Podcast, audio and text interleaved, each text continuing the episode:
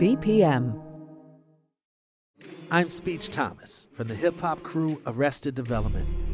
On the new VPM podcast, Track Change, I take you behind the walls of Richmond City Jail, where I help four men record an album and hear how they're trying to break free from a cycle of addiction and incarceration. Been so long since I've been free. Subscribe to Track Change in your podcast app. The following episode contains graphic language and descriptions of violence. Listener discretion is advised.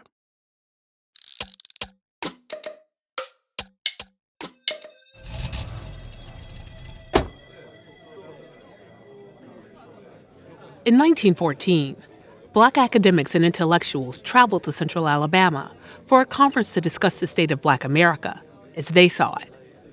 Some hit U.S. Highway 80 from Montgomery, 38 miles to the west. Others made the 125 mile sojourn from Atlanta on what was Highway 29. Their final destination, the pristine campus of Tuskegee Institute, the state vocational school. The conference's theme was 50 Years of Negro Health Improvement in Preparation for Efficiency, and speakers included Tuskegee's leader, Booker T. Washington. Attendees heard staggering information about the black population's health, and it was in crisis. 45% of all deaths among Negroes are preventable. There are 450,000 Negroes seriously ill all the time. The following are diseases most fatal to Negroes diseases of infancy, from which 25% of all deaths among Negroes occur, tuberculosis, from which 18% of all Negroes die, pneumonia, 11% of all their deaths, diseases of the heart, 8% of all Life expectancy for African Americans at the time was about 35 years. Medical experts projected that they could extend that age to 50 by 1963 but only with the country's commitment to widespread changes in the living conditions that made black people more susceptible to preventable disease. Diseases exact their greatest toll from the young. The diseases which annually sweep away large numbers of our people exact their greatest toll of babies and children and of our young men and women, who, being in the very prime of life, constitute economically and intellectually a most valuable asset for the future progress of our race. Instead of these persons living and doing service as leaders of the masses of our people, they give their lives a useless toll to death. Jim Crow, lynching, and disfranchisement intensified black people's impoverishment. Whether they were in the factory filled cities of the Northeast, Mid, and Far West, or scattered across the rural South working as tenant farmers. Great migrations to the urban North and West initially eased some of the struggles. But as segregation forced migrants into desperately cramped, subpar housing in smoggy, grimy destination cities, health issues soon followed. Racist policies created conditions that allowed diseases like hookworm, tuberculosis, malaria, typhoid, and venereal disease, and high maternal and infant mortality to thrive. And the futures black people tried to secure by migrating were at risk. We must reduce our high death rate, dethrone disease, and enthrone health and long life. Let's make a strong, long, united pull together. The future of the race depends upon the conservation of its health. This is Seizing Freedom. On today's episode, how African Americans in and around Tuskegee rally public health professionals to confront disease and illness, to seize health and freedom for communities across the nation. Now, some of you might be thinking, oh, an episode on Tuskegee and health. I know where this is going, and it's not good. But these efforts to address racial disparities in public health started decades before the idea of medicine at Tuskegee became synonymous with the U.S. Public Health Service's unethical and abusive syphilis study. We're going to get to those. But first, we're going back.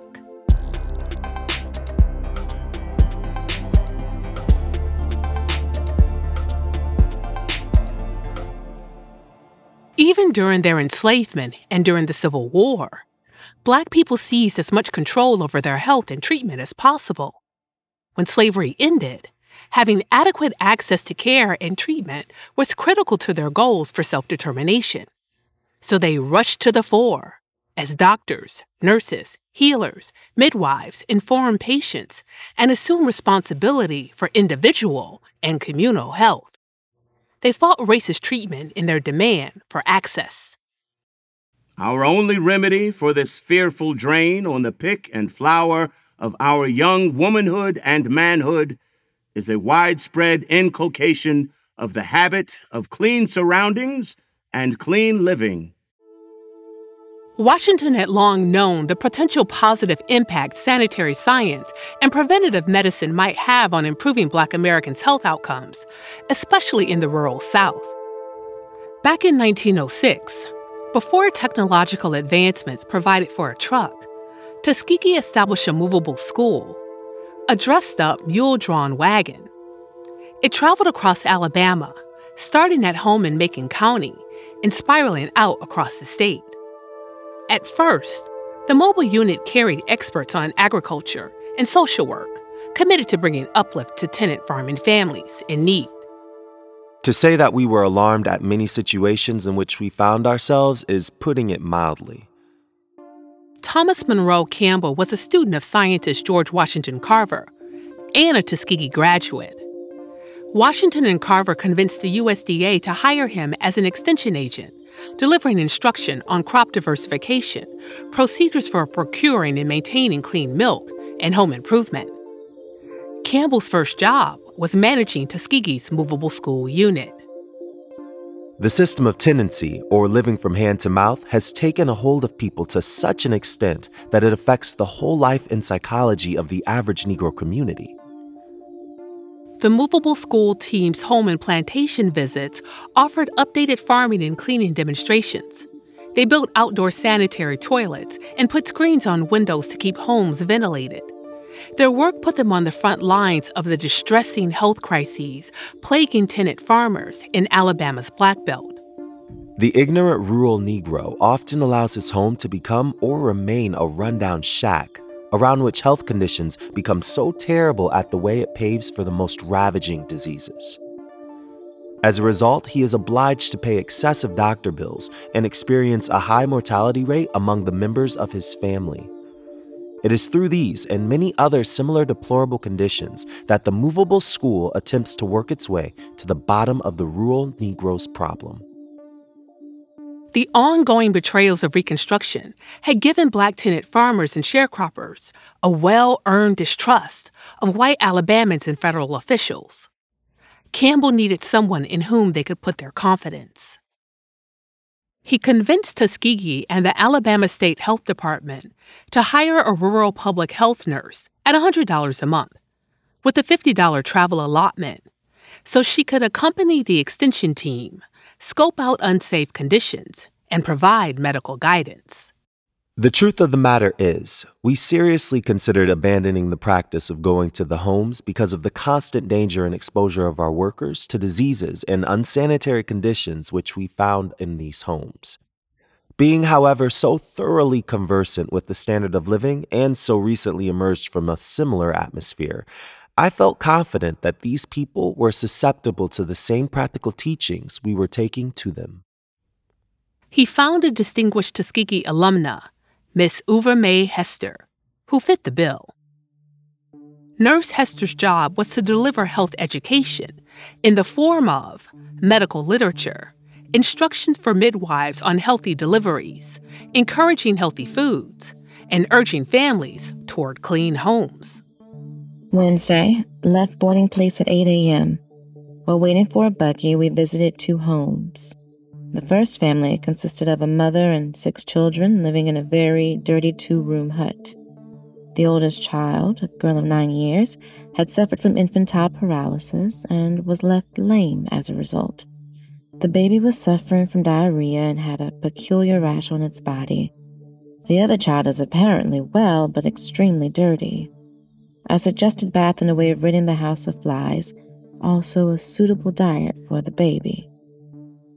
As a black woman, She wasn't allowed to provide care, but she couldn't just leave what she saw. The conditions were so bad. I visited two communities today. The first home was in a splendid location, but its two rooms were entirely too small for the 12 people that made up the family. The second home had two rooms. There were three in this family the mother, stepfather, and a 17 year old daughter who had undergone an operation for abscesses on the chest and side.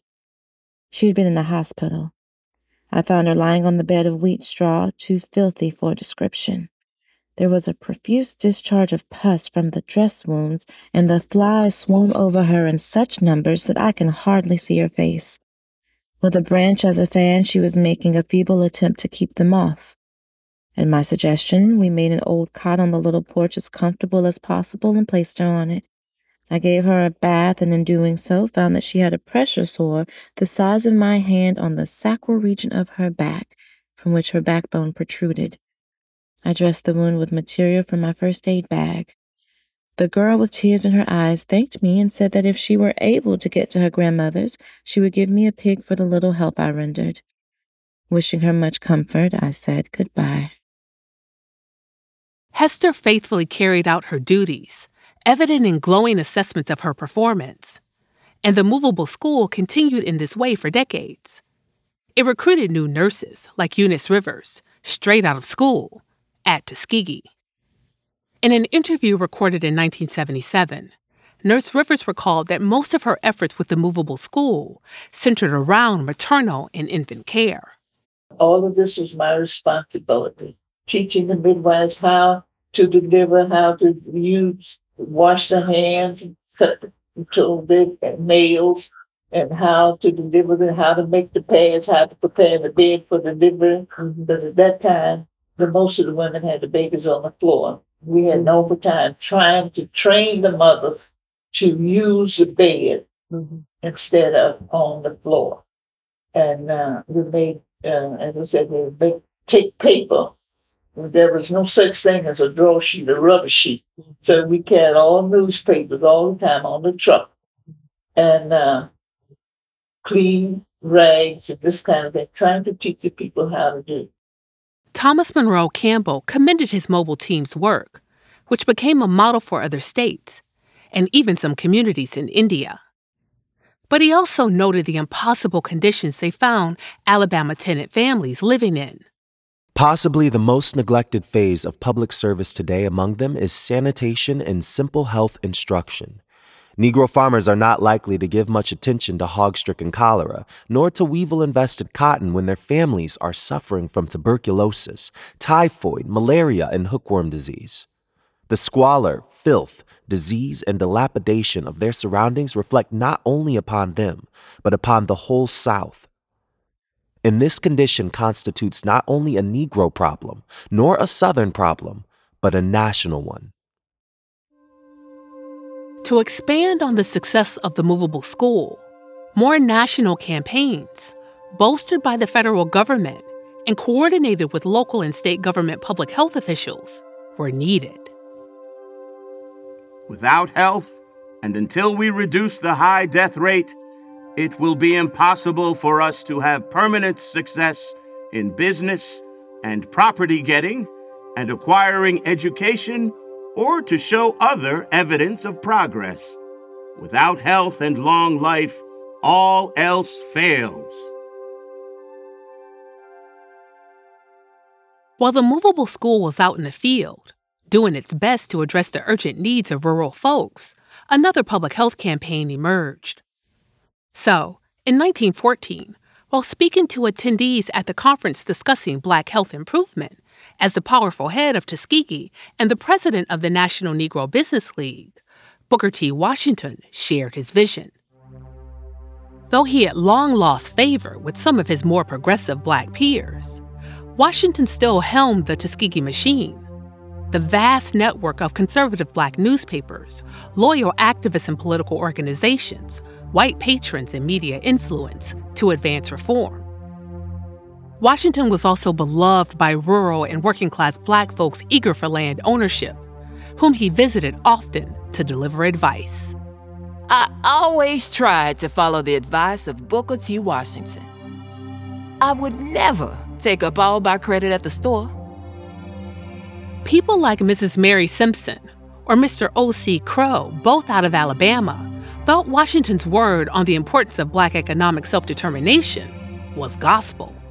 I used to hear Dr. Washington speak about owning your home and living at home. So I borrowed $200 to make the down payment on six acres a house, a store, and a barn. I sold hogs that year and made the payment. After I finished paying for this, I was able to buy 30 acres more, which I paid for in the same way. Two years later, I bought five and a half acres and made all the payments with money from the sale of pigs and cattle. Knowing he still had a strong base of support in the Simpsons and Crows of the nation, Washington called on all Black Americans to unite under the banner of their own urgent public health needs. In the spring of 1915, he issued a press release that was published in black and white newspapers across the country. I have thought it advisable to ask the Negro people of the whole country to join in a movement which shall be known as Health Improvement Week, beginning April 11th to April 17th, 1915. They can be taught what to do to aid in improving their health conditions. Thus, the amount of sickness among us can be lessened and the number of deaths annually decreased. In carrying out suggestions, they will be doing the best possible service to themselves and to the race. Washington's campaign, which would eventually become National Negro Health Week, had two goals. First, to provide practical suggestions for local health organizations, and second, to encourage people to be heavily involved in the cleanup, educational hygiene, and sanitation of their own homes and communities setting aside an entire week each spring, generally around the same time so that the nation could have a sense of camaraderie, Washington's Oversight Committee sent out the following instructions for what to do during Cleanup Week. Move out and burn up all unnecessary rubbish and all unused old clothing and waste. Move, dust, and clean well all pictures, furniture, drapery, carpeting, bedding, clothing, cooking utensils, and all household wares.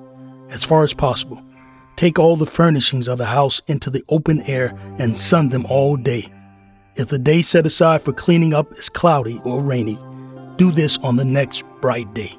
Brush down the walls and ceilings of all rooms, scrubbing clean thoroughly all the floors and woodwork of the house. In scrubbing the floors, use strong lye and hot water. In cleaning furniture and painted woodwork, use warm water and good soap. Do not use lye on anything that is painted. Paint or whitewash the walls ceiling in woodwork. Then thoroughly dry and sun every room, especially the bedrooms. Give careful attention to the front and backyards and under the houses, as these menace the health and comfort of your family as long as they remain untidy. Scrape off the worn surface dirt, level the walkways, and paint or whitewash the fences and house. Repair the stable, the barn, and hen house. Whitewash them if you can and see that no filth remains in which flies can breathe. Look after the springs and wells and make sanitary the outhouses at schoolhouses and churches. Washington and his committee asked black health activists to circulate the program in their communities to cast a wide net for extensive buy in. It is hoped that the schools, churches, secret societies, business leagues, and other organizations namely daily and weekly newspapers, health journals, the National Medical Association, colored insurance companies, farmers' conferences, farmers' improvement societies, will take the lead in seeing that health committees are organized for the purpose of cooperating in this movement to secure better health for our people. It is hoped that these committees, when organized, will endeavor to get the health officers of states, cities, and counties to cooperate with them to make the Health Week observance effective. But how much clean living, as opposed to access to good health care, could actually improve disparate health outcomes was questionable. It was a point raised by black doctors, with whom Washington and his team did not appear to consult. Black doctors could have led a charge in community wide programming to provide health education, but didn't. They were fighting their own battles against their racist peers, and they were vastly outnumbered. They couldn't wield the same political capital to launch a national health campaign as Washington could. Likely afraid to undermine the movement and invoke the wizard's wrath, black critics voiced their concerns quietly. Since there were so few doctors or hospitals providing black people with adequate care, especially the poor, Washington placed his belief in black self determination. His idea was that lay people, trusted local church leaders, elected officials, and journalists wielded more influence to change thinking and behavior in ways that would improve health than medical professionals could. Washington admitted his idea wasn't an entirely new one. In Alabama, Louisiana, North Carolina, and other states, special health days have at one time or another been observed. Though he wanted to expand from separate local efforts to a national campaign. Black women in particular had been and continue to be a public health force for their communities, led by activists like Mary Church Terrell, president of the National Association of Colored Women. Feeling the great responsibility resting upon them, colored women are working with might and main to afford their unfortunate sisters opportunities of civilization and education, which without them they would be unable to secure. But black women hadn't been invited to Booker T. Washington's conference. Margaret Murray Washington chafed at her husband's exclusion of women. She organized the Tuskegee Women's Club, made up of the wives of male teachers who could take the lead in providing uplift for people in the larger Macon County community. The people themselves are most responsive and cooperative. And as a result of the work which has been done along these lines, great improvements have been made. Under the direction of Tuskegee, the work of bringing the light of knowledge and the gospel of cleanliness to their benighted sisters on the plantations has been conducted with signal success. By the Tuskegee Club and many others all over the country, object lessons are given in the best way to sweep, dust, cook, wash, and iron, together with other information concerning household affairs. Talks on social purity and the proper method of rearing children are made for the benefits of those mothers who in many instances fall short of their duty, not because they are vicious and depraved, but because they are ignorant and poor. But how receptive and tolerant poor and working class Alabamans were of the elite women's club's members is a matter of debate. Women's social clubs always involve genuine interest in helping the less fortunate, whose lives and living conditions they assess with rigorous detail. But often, that charity was tempered by a healthy dose of harsh, sometimes cruel, judgments. Health activists concentrated their efforts on the environments in which families lived. Large, sometimes multiple families living in a single dwelling that gave under years of strained use and limited resources for improvement. And what they saw as a specter of impropriety, promiscuity, and dissipation which makes sense. Poor living conditions lead to health disparities. Homes, more homes, better homes, purer homes is the text upon which our sermons have been and will be preached. But Mary Church Terrell and her contemporaries wagged their fingers at black women who lived in those conditions, instead of at the conditions themselves. Information in everything pertaining to the home will be disseminated we would have heart to heart talks with our women, that we may strike at the root of evils, many of which lie, alas, at the fireside. Affluent activists showed their privilege by suggesting that Black people's health and living struggles would ease if poor people simply adopted the values and ways of the well to do and just stopped being poor. Clean communities could improve living conditions but clean living couldn't undo the harm or violence of the Jim Crow era that was gradually becoming systematized in law and society. But Washington's call for a nationwide health campaign was enough to spark a coordinated movement. In August 1915, he hailed the first observance of Health Improvement Week as a success. It was gratifying to learn how widely Health Week was observed throughout the country.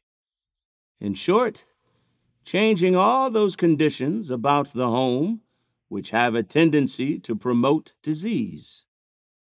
This is one of the practical ways in which we are endeavoring to reach the masses of our people and raise their ideals of living among them. It would be his last public address. The Wizard of Tuskegee, who 20 years earlier captivated a nation with his amassing of political and economic power, was likely suffering from headaches, fatigue, weight loss, and failing vision. High blood pressure had compromised his kidneys. He died three months later, never seeing the movement mobilize more people to action. In 1921, Robert Moton, who had assumed Tuskegee's presidency after Washington's death and continued the Health Week movement, wrote to the U.S. Surgeon General. He wanted the United States Public Health Service's help with promotion. Recognizing the campaign's potential for advancing its own mission, the Public Health Service agreed to bolster the campaign and its capacity to bring the movement to the people. The service inaugurated and hosted the annual National Negro Health Week conference and took over publication of the Negro Health Week Bulletin, rapidly expanding the scope of each. They increased local observances, as federal initiatives tend to do. The Atlanta Urban League's Jesse Thomas lauded the support, saying, That the federal government has adopted the Health Week as its own project is an unmistakable testimony that the government has recognized the beneficial results that have come from the activities of this organization. And it is disposed to assume a larger share of its responsibility in connection with the help of its frequently forgotten 10% of our population. The service provided much more specific and medically driven guidance. The bulletin included articles encouraging people to get the latest vaccinations and do annual healthcare screening. One article recognized individuals' obligations to the public health that might seem familiar in light of the most recent global pandemic. Keeping well is a practical ideal, but it requires some attention and effort. There are some things which the individual can do on his own initiative and with his own individual resources while there are other things which he must attend to in common with others. Cooperation with these health authorities is the mark of neighborliness and community helpfulness. Without this willingness to permit the health of the community to take precedence over individual convenience, it would not be possible for a man to live in the intimate and common relationships of civilized community life. In the 1930s, health movement activists blanketed communities with posters and brochures drawing attention to the campaign's annual theme. Black newspapers were full of editorials, announcements, photographs of activities, health centered coverage, and deep investigative dives. With the advent of home radios, the movement hit the airwaves. For the 1929 observance, the National Negro Health Week Bulletin ran an ad with advice for how to live 100 years, a practical program of health habits. Breathe fresh air both day and night. Exercise your larger muscles regularly every day. Take at least eight hours of sleep. The voice of wisdom says one should turn off the radio at 10. Drink plenty of water at meals and also between meals. Eat temperately, partaking of vegetables and fruit for roughage and health's sake, and sparingly of meat and sugar. Have regular bowel habits. Avoid infection from both outside and inside sources. Wash your hands before eating. That the teeth are to be cleaned night and morning is taken for granted. Think wholesome thoughts. Face unpleasant situations frankly and sensibly. And don't worry, keep your play spirit. The 1930 National Negro Health Week Bulletin included a picture of black doctors examining black patients, young and old, and advised people to go to their family physician for a health exam once a year because he lives along with you. By 1941, upwards of 4 million black Americans were participating in observances across the country. Thanks to a combination of advancements in public health education, sanitation, medicine, and municipal services, their life expectancy had increased significantly. For black men to about 57.5 years, and for black women to almost 63 years. Some black physicians and professionals lauded the progress, but were disquieted by maintaining a separate health campaign amid the rising movement demanding desegregation in all areas of life. An article in the Pittsburgh American worried that a Jim Crow Health Week is an admission of physical inferiority and mental weakness on our part. Reflecting the Public Health Service's professed commitment to integrating its programming, a white male North Carolina health official said, We have no desire or intention to single out the problem of the Negro for a special discussion because one of our cardinal principles in this office for nearly a quarter of a century has been that we regard the Negro and his problems identical with the white man and his problems. Negroes need the same kind of treatment when they are sick that the white man needs. The USPHS shut down the Black observances of Health Week in 1951. Black health programs and providers best positioned to maintain Black public health were folded into white controlled organizations and a health program for all Americans. Neither was invested in addressing the realities of racial health disparities, which allowed them to rebound. Activists in Booker T. Washington's National Negro Health Movement understood how poor health outcomes endangered their collective destiny and compromised their ability to fight for full equality. They understood the nexus of health and freedom as well as the importance of public health initiatives' capacity to protect and improve the lives of people and the health of their communities. They knew that illness, disease, and lack of means and systems to treat them compromise freedom. Healthy foods, homes, bodies, babies, seniors, differently abled peoples, families, communities, and environments were, and remain, freedom issues. But supporting the health movement wasn't all the USPHS was up to. For 40 years, from 1932 to 1972, the Public Health Service conducted what they called the study of untreated syphilis in the Negro male in Macon County, Alabama, under the auspices of the Tuskegee Institute. The USPHS wanted to find out what happens when syphilis goes untreated. Tuskegee's leaders hoped to get credit for a successful study, that their students and medical professionals would benefit, and that the school would get more funding.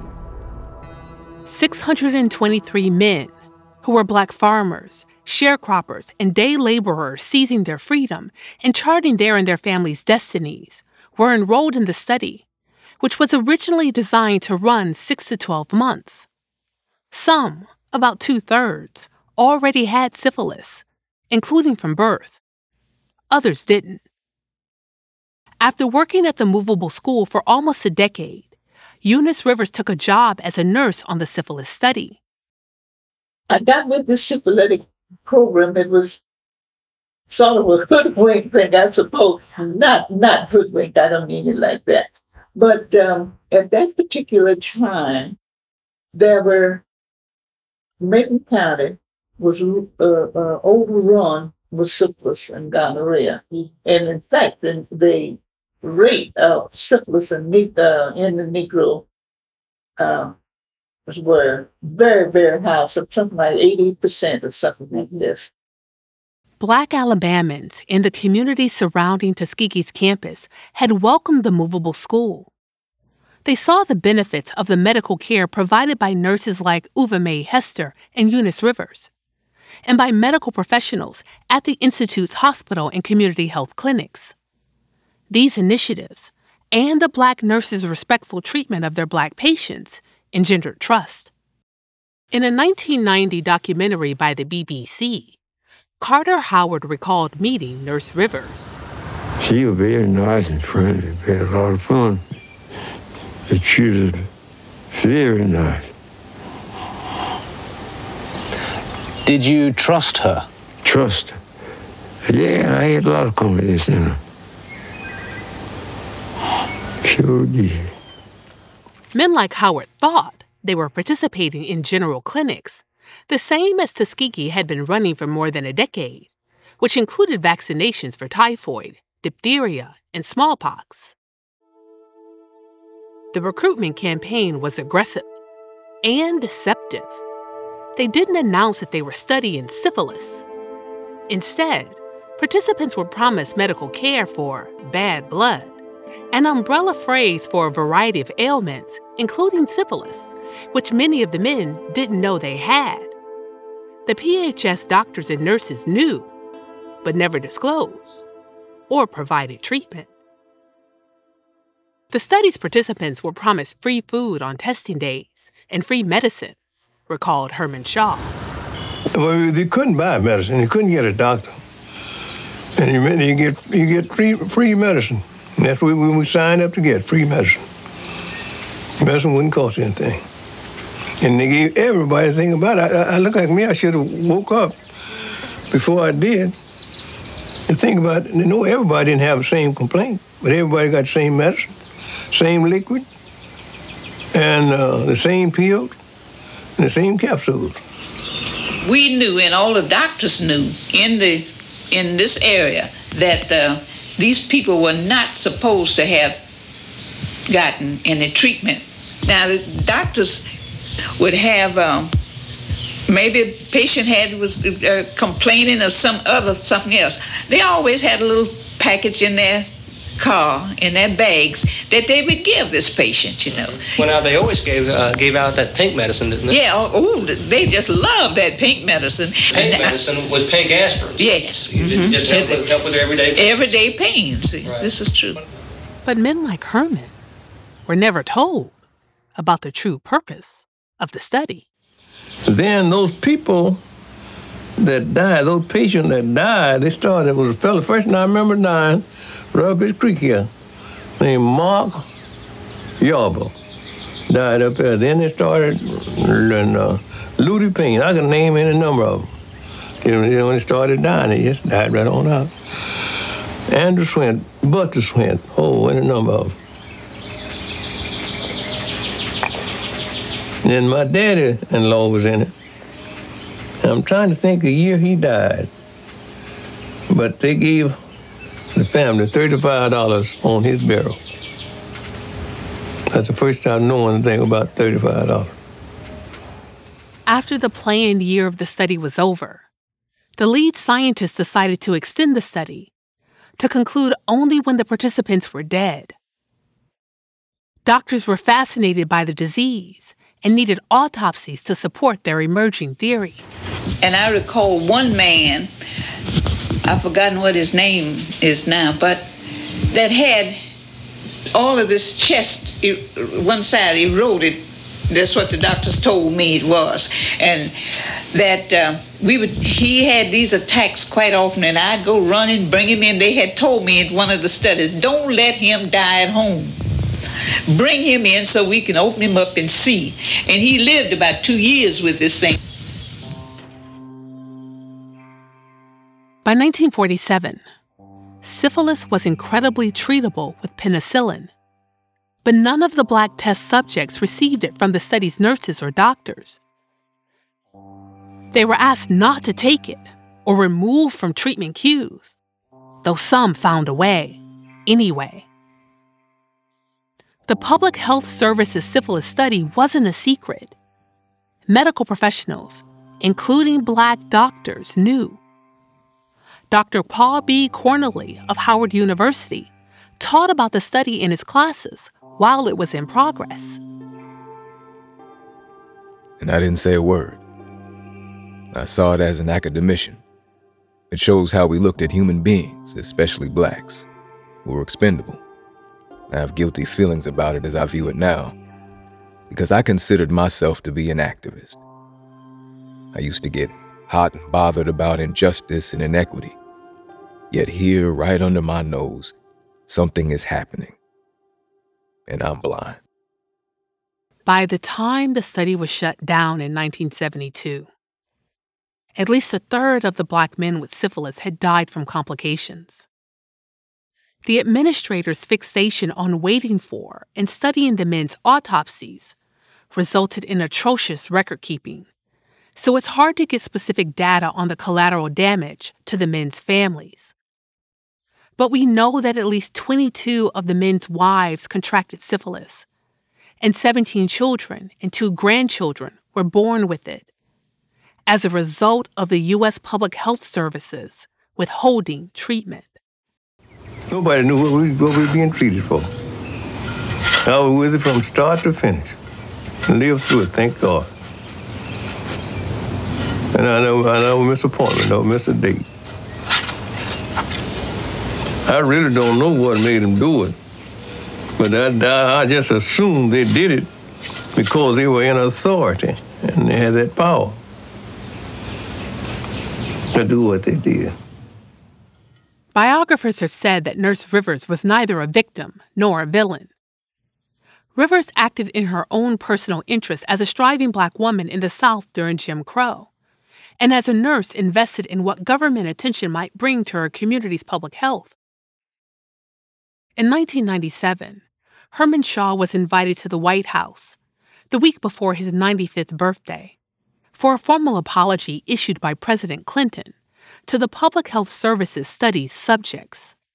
It has been over 65 years since we entered the program. We are delighted today to close this very tragic and painful chapter in our lives. We were treated unfairly, to some extent, like guinea pigs. We were not pigs. We were, we, oh, we were all hard-working men and not boys, and citizens of the United States. The wounds, the wounds rather, that were inflicted upon us cannot be undone. I'm saddened today to think of those who did not survive and whose families will forever live with the knowledge that their death and suffering was preventable. The collective damage in trust as a result of the PHS's study at Tuskegee has been catastrophic. It undermined the health education campaigns of the early 20th century and still compromises public health and our efforts to confront disease today. In my opinion, it is never too late to work to restore faith and trust. In order for America to reach its full potential, we must truly be one America, trusting each other, caring for each other, and never allowing the kind of tragedy which has happened to us in Tuskegee study to ever happen again.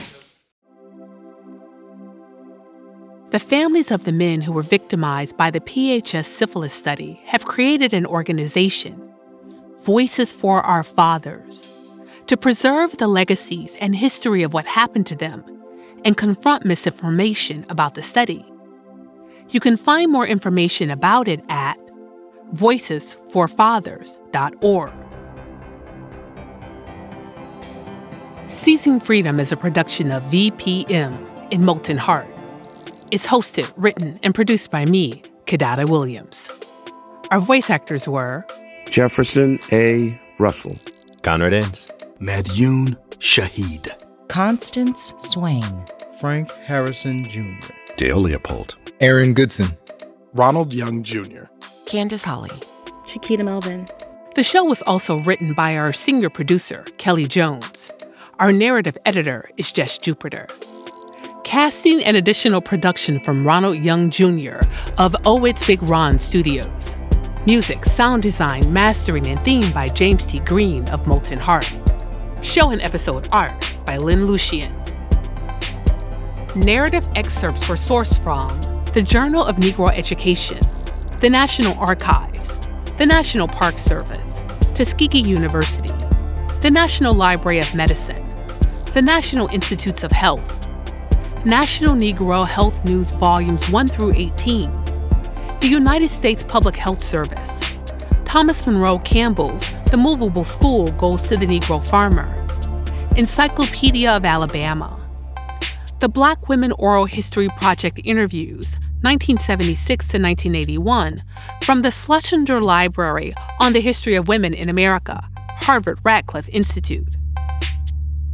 Special thanks to Alan Brandt, Harriet Washington, Susan L. Smith, Vanessa Northington Gamble, Sandra Crouse Quinn and Stephen Thomas, Tiffany Walker, Phoebe Pollitt, Paul Brath, Cynthia Neverdon Morton, Michelle Mitchell, Timothy Snyder, Tracy Banks, George Lakoff, Eula Biss, and all of the historians, archivists, librarians, transcribers, and curators whose work made this episode possible.